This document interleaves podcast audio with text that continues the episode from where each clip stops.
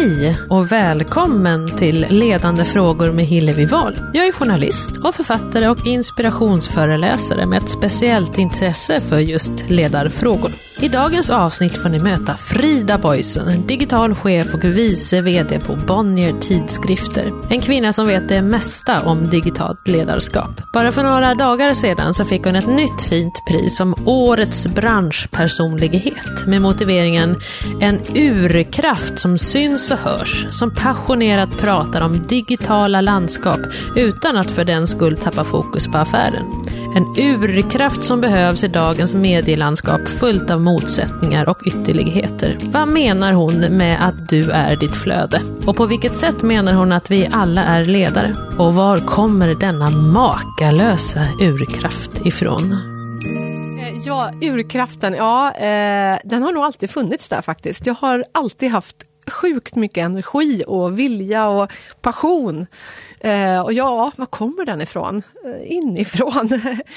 eh, min pappa var också en, väldigt, eh, en, en person med otroligt mycket driv och energi och passion för sitt jobb och allt vad han gjorde. Så det är möjligt att jag blev inspirerad av honom också.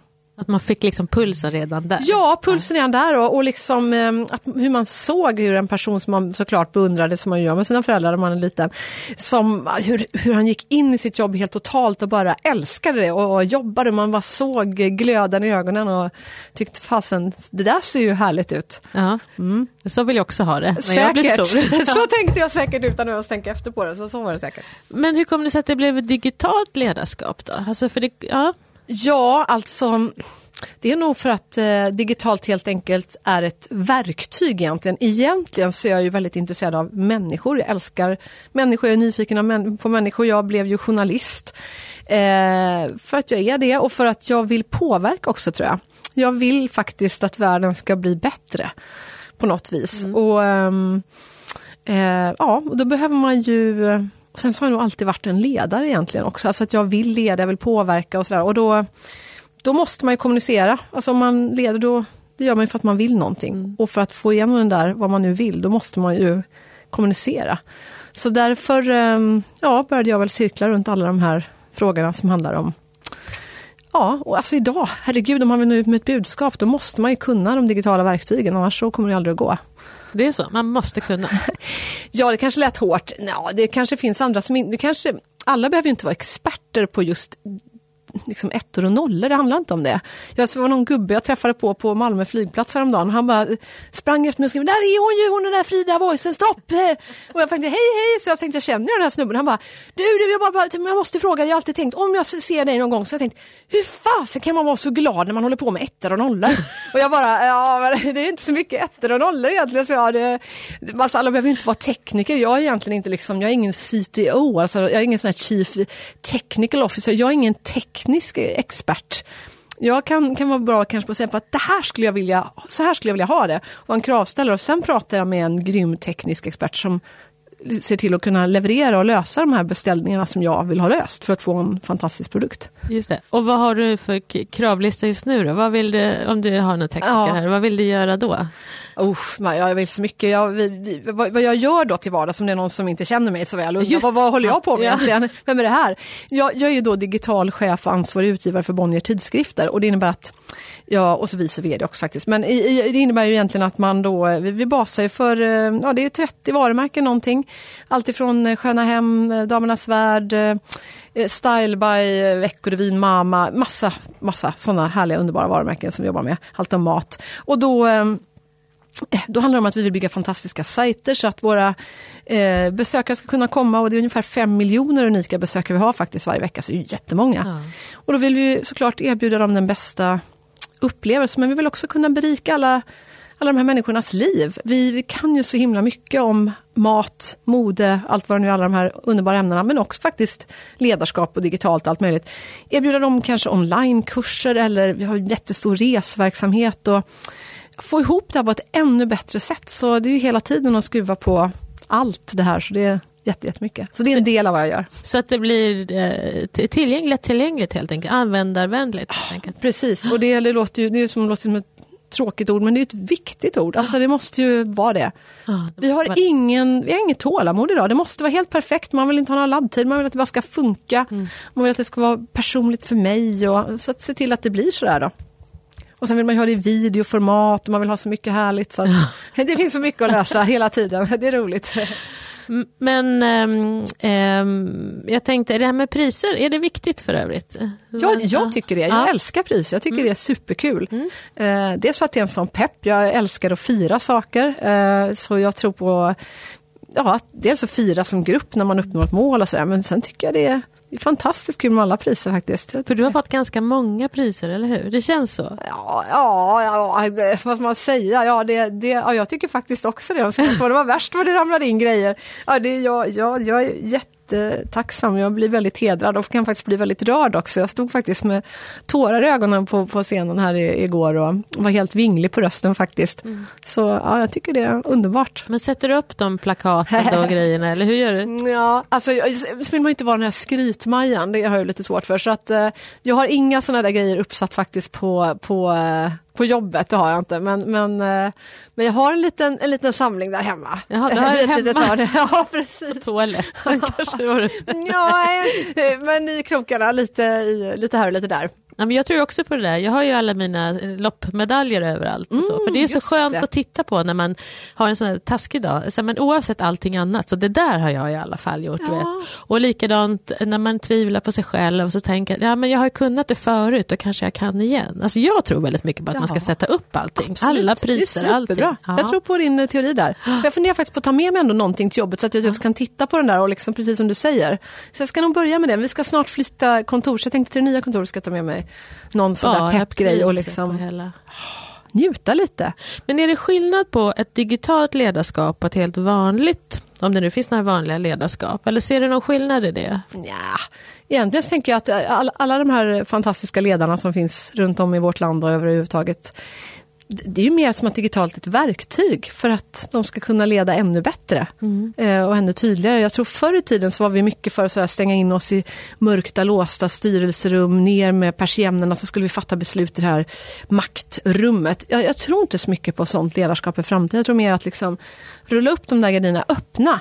Om du är ledare, men använd alla kommunikationsredskap som nu finns och utgå från vem du är. Är du en person som ju älskar podd och du är grym på det, ja men starta en podd då som, som chef eller ledare. Berätta inte bara för, för din ledargrupp utan för hela personalen kanske, även om du är ett stort företag. Kanske man kan ha, du vet, vad vet jag, Frasses eh, kvart eller vad man nu heter. Vad man nu heter. Och så kör man liksom och berättar för hela, både hela företaget och också alla sina kunder, vad man själv tror på, vad man jobbar med och, och, och vad, vad man brottas med för frågor. Det är väl jätteintressant. Man tänker både Facebook och Google, de jobbar exempelvis med att de har AV varje vecka som de direktsänder över alla sina kontor över hela världen. Hur gör de då? Då ställer sig Mark Zuckerberg exempelvis då på, i San Francisco på, på deras största kontor där. Och så kör de eh, Q&As, frågor och svar helt enkelt. Och så, och så direktsänds det för oss att alla medarbetare kan vara med.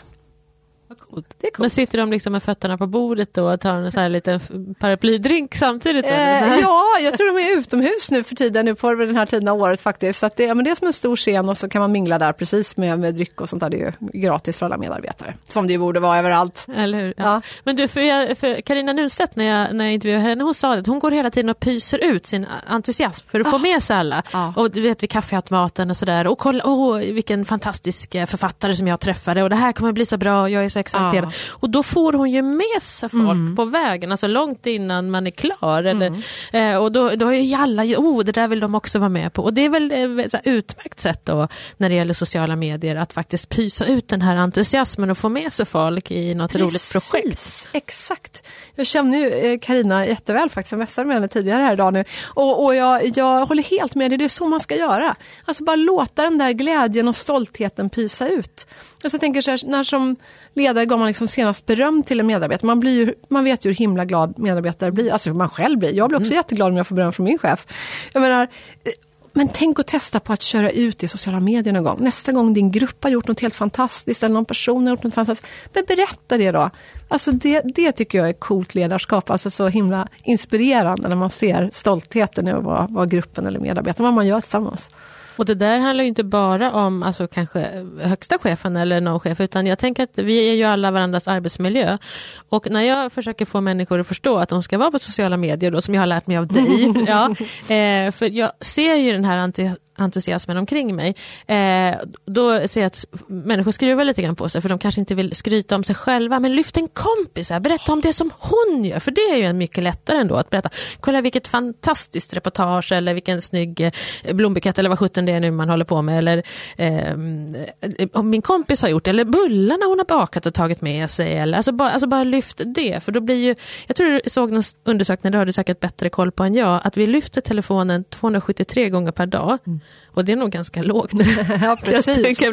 Och varje gång då tänker jag, det blir både jag som har gett den här komplimangen eller lyft min kompis, då blir jag glad och så blir hon glad och så blir alla kollegorna lite glada för de vill också vara med i det där. Exakt, och alla de som tittar på det som, inte har, som kanske inte egentligen känner dig Nej. sen tidigare och inte känner dina kollegor. Men jag blir också precis lika glad när jag ser det här. Man blir upplyft, man blir inspirerad. Så ge och du ska få. Liksom. Jag tycker det är ett fantastiskt tips att vara generös i sociala medier. Mm. Det ger så otroligt mycket tillbaka, man blir så glad själv. Man blir, eller hur? Ja. För då tänker min hjärna att det där kanske gäller mig också. För ja, eller hur? ja, men precis.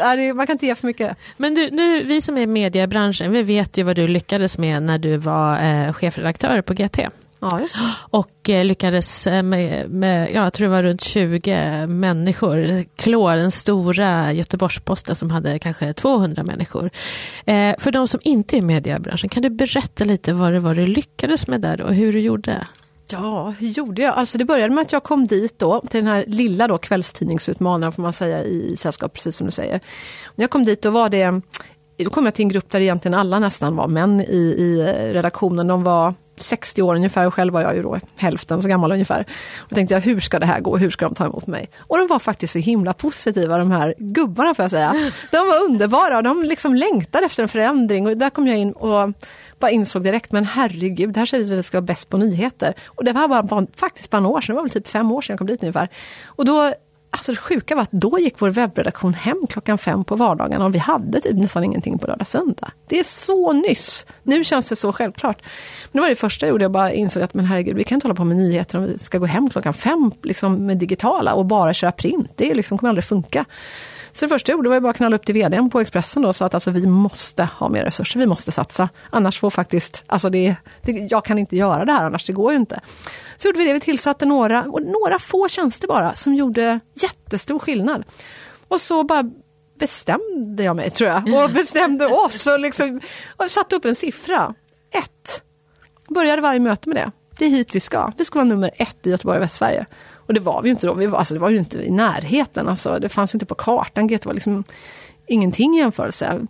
Men, eh, men det gick faktiskt. Och liksom på ändå väldigt kort tid, det gick väl typ på ett år eller under det, så gick vi om och blev faktiskt störst digitalt i, i eh, Västsverige. Och det var ju enormt stort och jättekult. Och sen fick vi ju faktiskt den här fantastiska utmärkelsen. Vi, vi gjorde ju mycket annat också. Vi drev igenom faktiskt eh, Sveriges största folkinitiativ eh, någonsin. Så det blev ju faktiskt svensk demokratihistoria. Vi fick in över 100 000, eller närmare 100 000 var det, nästan 100 000 människor som skrev på ett folkinitiativ. Vilket ledde till att det blev en folkomröstning i Göteborg. Så det engagerade också väldigt, väldigt många göteborgare. Så det, var, det satt ju egentligen den politiska agendan också väldigt mycket de, de åren. Och vi fick, blev också faktiskt belönade med ett världsmästarpris i sociala medier för det där i San Francisco. Och då var alla tidningar i hela världen där. Times of India, världens största dagstidning. Och, ja, vi hade ju fått dra ner på liksom, Buzzfeed, Facebook, alla. Och så var det pytte, pyttelilla GT från Göteborg. Som ändå, vi hade haft ganska tufft också, svåra ekonomiska utmaningar som lokalpress har idag i Sverige.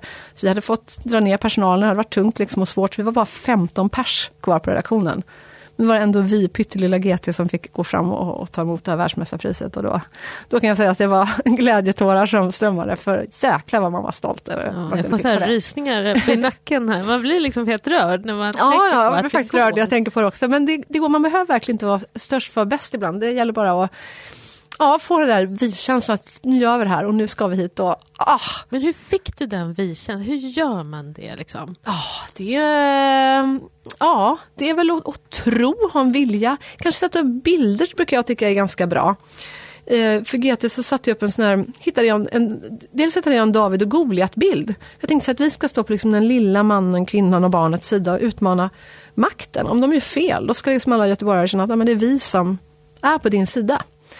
Och sen så körde jag väldigt mycket bilder också från typ Star Trek och, och Star Wars och sånt där. Alltså mycket sådär rymduppskjutningar och att vi skulle erövra nya världar och stjärnsystem och liksom bara för att folk skulle få en pepp istället för att man hör ordet digitalt och tänker ettor och nollor. Det kanske låter bara skrämmande och tråkigt och hemskt om man är också kanske om man är sådär 60 och känner att nu är det några år kvar till pension och gud ska jag behöva lära mig alla de här krångliga grejerna. Det låter liksom inte så roligt. Men när man tänker så här, ah, nu ska vi åka på den här resan, vi ska erövra nya världar, nya solsystem, vi ska göra något helt nytt, vi ska gå dit aldrig någon har gått förut. Då blir det lite roligare tyckte jag då, tänkte jag att, att det skulle vara. Och jag tror att vi tyckte det. Så att vi skulle ut på den där jäkla resan och erövra de där solsystemen och de nya världarna. Så att då blev det lite så. Jag är fortfarande så här fascinerad, för jag har ju också jobbat med de här gubbarna, eller åtminstone några av dem. Och, eh, och, och det, är ju, det, är ju, inte alls så där alldeles säkert att de ska hänga på grejer. Eh, men du gick eh, rakt in och, och öppnade konton till dem, eller hur var det? Du gick handgripligen in och öppnade konton. Ja, det gjorde jag nog. Ja. Mm. Det, stämmer nog. Det värsta du har researchat. Jo, men det gjorde jag nog. Jo, men jag tyckte att alla medarbetare skulle ha sociala mediekonton så, och sådär, så att vi, vi hade kurser och alla öppnade och i princip alla körde ju sen liksom. Så det, ja, det var häftigt. Och roligt nu, för nu kan jag följa dem eh, vidare förstås. Eh, underbart.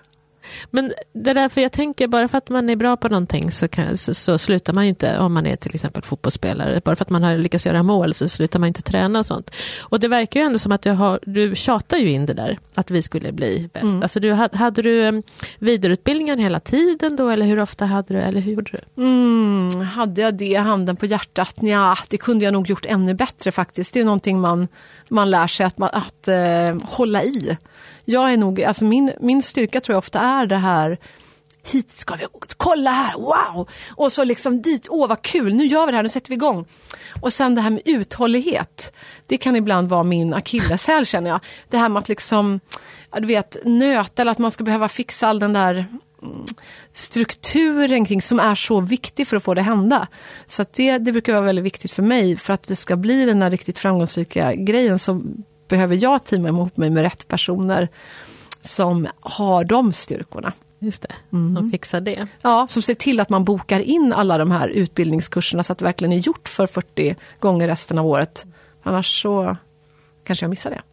Jo, en sak som jag tyckte var rätt så intressant där du sa att man måste liksom vara ärlig också för det går inte att säga, för det syns väldigt tydligt vem man är på sociala medier. Mm. Alltså om du som chef eller ledare pratar om jämställdhet och, en, och bara länkar till, till eh, manliga inlägg eller om du pratar om hur viktig den alltså, digitala satsningen är men aldrig liksom lyfter fram den i dina veckobrev. Alltså man måste vara konsekvent. Om, om man pratar om det så måste man även visa det i sociala medier. För det. Mm. Kan du utveckla det lite? Ja, jag tycker du sa det väldigt bra. Det, och det blir ju väldigt, det blir, det blir ju ett väldigt transparent ledarskap. Det syns ju vad du verkligen bryr dig om, precis som du säger. Och jag har sett så många exempel på det, så att det, det är verkligen bara att, att tänka sig för. Du, du är ditt det är vad du äter brukar man säga, men du är ju också ditt flöde på något mm. vis. Det är ju ändå en spegel av vad du vill sända ut att du bryr dig om och, och vad du är stolt över eller vad som är, är dina värderingar egentligen i grunden. Så någonting som jag tycker är väldigt viktigt är att man också funderar efter vad är egentligen din, dina viktigaste värderingar? Mm. Eh, det är ju egentligen viktigt för varenda företag men tycker också viktigt för oss som du var inne på tidigare, alla är ju ledare. Mm. Vi är ja. i alla fall ledare över våra egna liv, vi är ju mm. självledare. Mm. Så precis som en företagsledare måste sätta sig här, hmm, vad är det för någonting vi ska, vad är det vi vill med det här företaget? Man vill ju någonting, det är därför man driver ett företag vad, vad, vill jag med mitt liv? Vad, vad, vill jag, vad vill jag ha av ett jobb? Vad, vill jag, vad går jag igång på? Mm. Vad vill jag att ett jobb ska ha för att jag ska känna den där glöden och passionen? Så spalta ner de grejerna för dig själv i två, tre ord bara. Så sätt det, försök gärna få ihop det till en payoff och så kör det som en hashtag. Liksom. Så vet du det för dig själv och mot alla andra blir väldigt transparent. Så du, du, kanske inte ens vet om att du är på väg till nästa jobb förrän någon hör av sig och tänker ja men där är ju hon den där tjejen som, ja just det, fasen det är hon, gud vad härligt, ja, men henne, hon skulle passa perfekt här. Just det. För jag har ju fått mina roligaste jobb så. Ja. Att jag har ju gjort någonting bara för mitt e- eget roliga skull. Jag började ju blogga till exempel. Det var, inte alls, det var ju mest bara för att jag eh, höll på att bryta ihop som mamma. Och då tänkte jag, jag använder humorn. Så. Och då var det ju någon som, då började jag med skriva, det var liksom bara, blev hur stort som helst. Eh, det var liksom tusentals människor som läste, det var inte alls meningen. Eh, men de liksom började printa ut 40 sidor till sina mm. kompisar wow. så här och sa, kan inte du ge ut en riktig bok istället? Så att vi slipper ge lösblad till våra kompisar. Eh, och så då, då blev det min första bok. Då skickade jag in till några förlag. Då var det tre förlag som ville ge ut. Alltså för en debutant. Wow. Det är ju fantastiskt kul att höra. Ja. Och sen var det likadant någon annan som sa, vet ni någon så normal människa som, som skulle kunna prata om hälsa? Och då var jag en sån normal människa som började, hade börjat kuta så här på, på liksom ålderns höst. Så det är väl det, man blir ju sitt eget skyltfönster också mm. lite grann. Det är ju fantastiskt. Och där kan man ju göra bra och dåligt. Mm. Ja, jag, jag, kan ju se människor som jag uppfattar som väldigt härliga och positiva i vardagen. Men herregud vad de gnäller på sociala mm. medier. Ja, där tycker jag ju liksom ett tips är verkligen att tänka till när man eh, inför gnäll och liksom att överhuvudtaget vara negativ. Alltså det är klart att alla människor har väl sina stunder där man antar jag är väldigt positivt lagd. Men alltså att, att man har den där stunden när man har, ja, vad tycker att livet är pest och allt vad det nu är. Men alltså, säg inte det där just tänker jag. Säg det till kudden, säg det till din spegelbild, skrik av dig den där och skaka av dig den där skiten. Men eh, varför, varför, varför posta det i sociala medier? Jag tänker så där, det ger ju liksom ingenting. Och risken är om du också är kritisk mot någon annan att det liksom kanske inte var meningen att låta så hårt men det blir lätt så hårt när det står i skrift och det står kvar där. Och människor kan ta onödigt illa upp. Och vad skickar du för signal om dig? Mm. Är det det här du vill sprida, negativ energi? Mm. Det är liksom, du sprider ju om ditt eget varumärke då också. Så att försök lämna det och istället försök fokusera på det som ger dig kraft och glädje. Mm. Och, och det som du verkligen ja, tycker om. Då blir du, då blir du glad och det det, det är ditt eget flöde också. Så att ja, var försiktig med det där med att vara negativ, alltså det, det ger ingenting. Men för det handlar ju också om det här med mental förstärkning. Vi brukar pr prata om att om man lägger väldigt mycket känsla i någonting så är det det som hjärnan kommer ihåg. Eh, oavsett om det är dåligt eller positivt. Jag brukar försöka dansa så fort jag gör någonting bra. Då står jag hemma och dansar så sjutton. Oh. för att liksom bara förstärka det där. Och när man då lägger ut någonting på eh, sociala medier så blir det ju en känslomässig förstärkning. Så inte bara att det är tusentals människor som kanske läser utan också att det blir en mental förstärkning i dig själv. Att då kommer din hjärna komma ihåg att SJ minsann aldrig går i tid. Fast de kanske gör det för att du lägger bara ut när de inte går i tid. Och då blir det så varje gång du ska resa med tåget så blir du liksom jättestressad innan. Eh, för att du har lagt ut det på sociala medier. Så nu försöker jag faktiskt göra precis tvärtom. Varje gång SJ går i tid så tänker jag då lägger jag ut det på sociala ja, medier. Bra Hillevi, härligt! Ja, men det är ju klockrent. Det, är, det är precis likadant som med, med, våra barn. Alltså det här med att vi sätter röda bockar på deras prov. Mm. Ja, men vad är det man tittar på? Det är felen. Mm.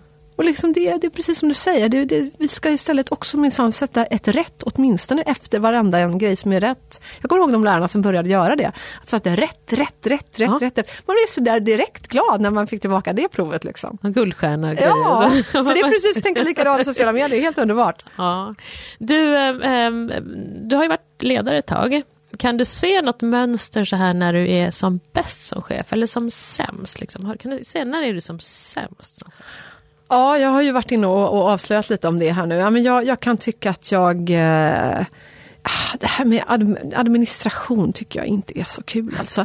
Så där, där, där jag känner jag ju, där vet jag ju att jag kan bli bättre på de där, eh, som jag då tycker, tråkiga ordningsstruktursakerna. Att, att eh, fixa den där detaljen. Alltså, eh, bara en sån grej som att kontera fakturer och sånt där gjorde jag faktiskt idag, det var duktigt. Men, men det är liksom ingen, det, det, det kommer aldrig att bli högsta prio för mig. Det är någonting jag måste kämpa mig till att göra. Alltså, alla de där sysslorna som måste bli av. Vissa älskar ju det och jag har jättestor respekt för det.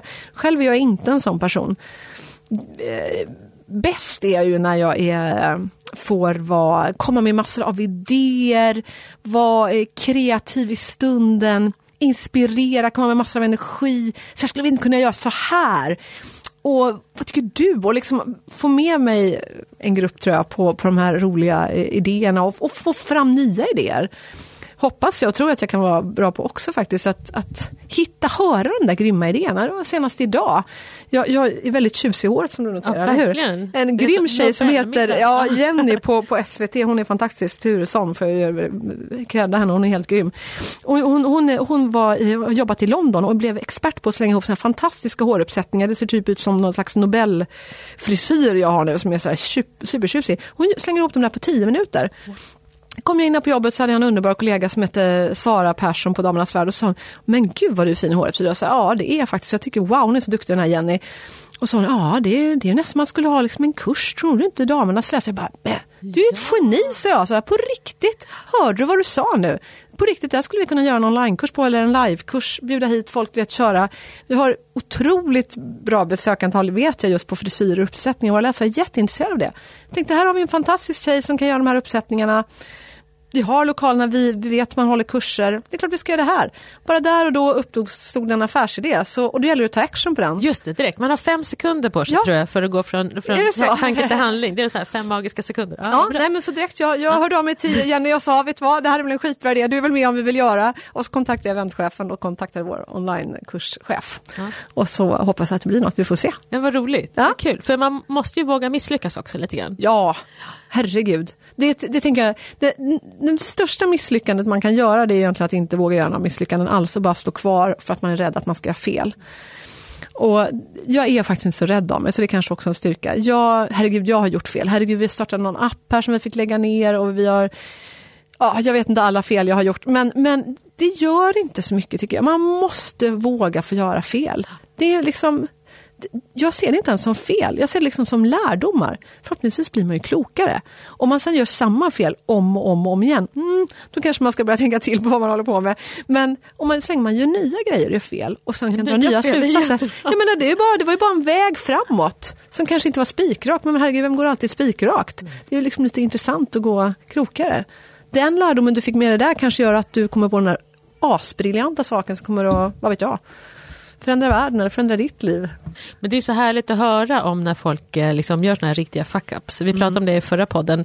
Eh, det finns ju såna här fuck-up nights till och med där man kan gå fram och berätta om sina absolut värsta. Har du någon sån där som du vill bjussa på? Oh, ja, det hade jag gärna gjort. Eh, fuck-ups, ja, vad är mina största fuck-ups här i livet? Ja, nej, men man kan väl säga att en fuck-up var ju den där när jag skulle gifta mig och blev kär i en annan kille det var ju en superfuck-up. eh, så att där hade jag världens största bröllop med 100 pers typ och bokade och en fantastisk bröllopsklänning som var sådär 1700-tals stor och fluffig och det var min svärmor som hade designat den och den var helt fantastisk men jag hade ingen kontroll över den alls. Och plötsligt inser jag på möhippan faktiskt när en av mina vänner säger så här, men när insåg du att det var han som var mannen i ditt liv? Och då tänkte jag att nej, nu tänker inte jag på honom, jag har tänkt på den andra. Och då tänkte jag, det här, så här går, det här går ju inte. Nej. Så då var jag tvungen att träffa den här andra personen och säga det till honom att jag, jag inser att jag, jag älskar dig faktiskt. Och um, då sa han, men herregud Frida, men, ja, jag är klart att jag också känner något, men det här måste vara någon slags passion eller någonting. Det går nog över, går du hem och gifter dig? Jag bara, nej, jag kan inte göra det. Och där så höll vi på att snacka om det hela kvällen och sen plötsligt så skulle vi skiljas vid något träd till slut. Jag skulle gå hem och då mitt i natten så kommer han den där som jag ska gifta mig med, med då min då blivande svärmor också. Och där står jag bakom ett träd med en annan person eh, mitt i natten. liksom. Det var ju en väldigt absurd situation. Eh, ja, hur som helst, så då mm, skildes vi åt där och, eh, och, då, och mamman gick hem då liksom, och där stod vi som skulle då gifta oss med varandra och då sa han att Men Frida, vad fan håller du på med? Och jag, bara, och jag sa liksom ingenting. Och då sa han, men Frida du inser att du måste säga något nu annars, annars är det ju liksom slut, vi ska ju gifta oss. Och jag bara, ja men då är det det. Det var såg som att det var ett fönster som öppnade sig liksom och här var den här möjligheten. Och det var ingenting jag rekommenderar att balla ur ett bröllop så sent. Jag hade verkligen försökt säga det här tidigare men det, det är svårt. Mm. Eh, han bara så här, nej, nej, nej, nej, jag vill inte ens höra, det var du som ville gifta dig, det är alldeles för sent liksom. Eh, även om det då var månader innan. Men, men eh, ja, jag är ändå väldigt, väldigt glad att jag blev en äkta runaway bride och backade ur det där. För du hittade ett bra kille?